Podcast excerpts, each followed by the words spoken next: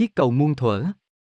Đó là câu chuyện trong một khu rừng xanh tươi ở dãy núi Hy Mã Lạp Sơn, lòng sông Hằng từ ngàn cao đổ về, chậm chậm chảy như muốn nghỉ ngơi sau khi đã vượt qua nhiều đoạn thác ghềnh.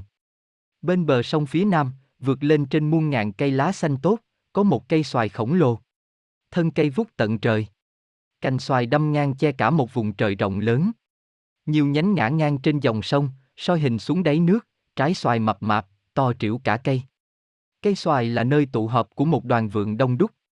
Có đến 8.000 con, chúng hợp thành một quốc gia hẳn hoi đứng đầu là một vượng chúa, thân hình cao đẹp, sức khỏe phi thường.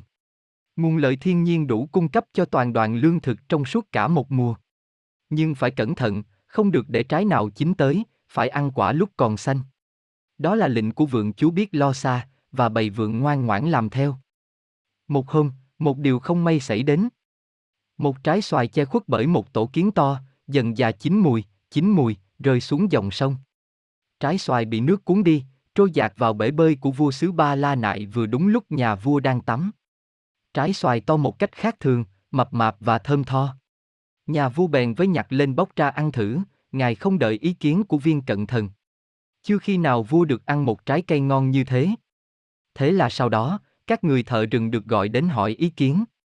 Mọi người đều trả lời là họ chưa thấy cây xoài nào trái to như vậy. Nhưng nhà vua đã quyết định sẽ tìm cho kỳ được cây xoài quý giá kia. Và ngày hôm sau cả một đội binh thuyền được huy động để vượt dòng sông, họ chuẩn bị rất nhiều lương thực, quyết dừng lại khi nào đến được dưới gốc xoài. Sau ba ngày đường, một buổi chiều kia, người ta tìm thấy trên một triền núi xa, một cây xoài cao lớn. Tin vui mừng truyền đi rất nhanh. Cánh tay được truyền thêm sức mạnh. Người ta chèo suốt đêm ấy và cả ngày hôm sau. Đến chiều người ta đã gần đến được dưới cây xoài. Không thể tả hết nỗi ngạc nhiên của quân binh và vua quan. Họ chưa bao giờ thấy một cây to như thế. Đứng trước cảnh núi non hùng vĩ, con người thấy mình bé nhỏ quá. Ai nấy đều có ít nhiều lo ngại.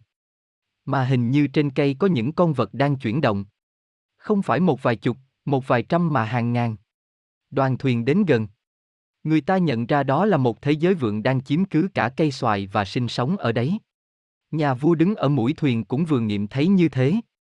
Quả là một sự khinh mạng lớn vì tất cả những trái xoài ngon từ trước đến giờ đều bị loài vượng đáng ghét kia ăn trước hết cả.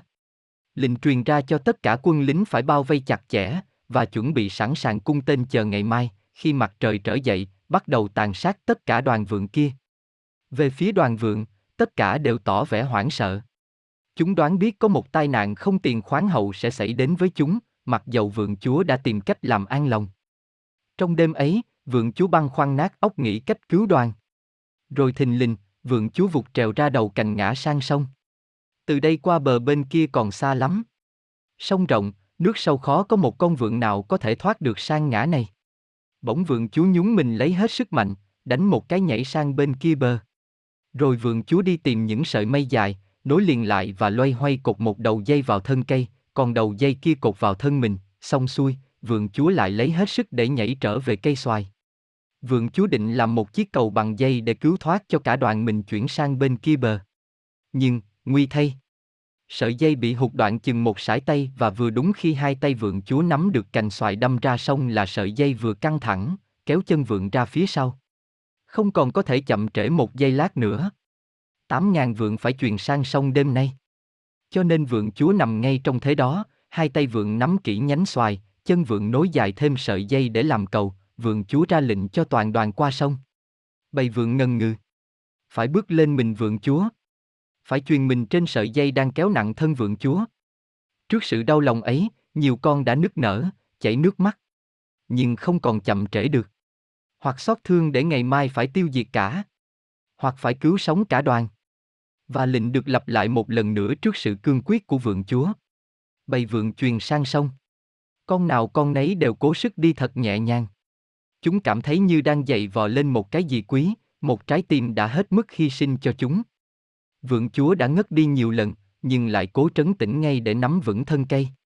Bầy vượng qua gần hết. Con vượt qua cuối cùng là con vượng Devada. Đây là con vượng xấu xa nhất, đã nhiều lần tỏ lòng ganh ghét vượng chúa và tìm cách ám hại. Nó cho là cơ hội đã đến. Nó nhảy mạnh lên mình vượng chúa với tất cả sức mạnh của nó và nhúng thật mạnh trên cầu dây. Vượng chúa tưởng chừng như dập cả buồn gan, nhưng vẫn cố ráng sức nắm chặt thân cây để nó sang sông được an toàn. Rồi vượng chúa mệt lả đi. Qua bên kia bờ sông, con vượng Devada quay nhìn lại. Trong ánh lờ mờ của ngày sắp dậy, nó thấy thân hình vượng chúa lông lá phờ phạc, im không cử động. Tự nhiên nó cúi mặt xuống, rơi hai hàng lệ nóng, nó hối hận, nó cảm phục đức độ bao dung của vượng chúa. Sáng hôm sau, vua ba tư nại truyền tiến quân. Nhưng một ngạc nhiên lớn. Toàn thể bầy vượng đông đảo đang đêm đã trốn đi ngã nào hết. Quan quân đang đứng dưới gốc cây xoài. Người ta nhìn lên. Cảnh tượng thật là cảm động.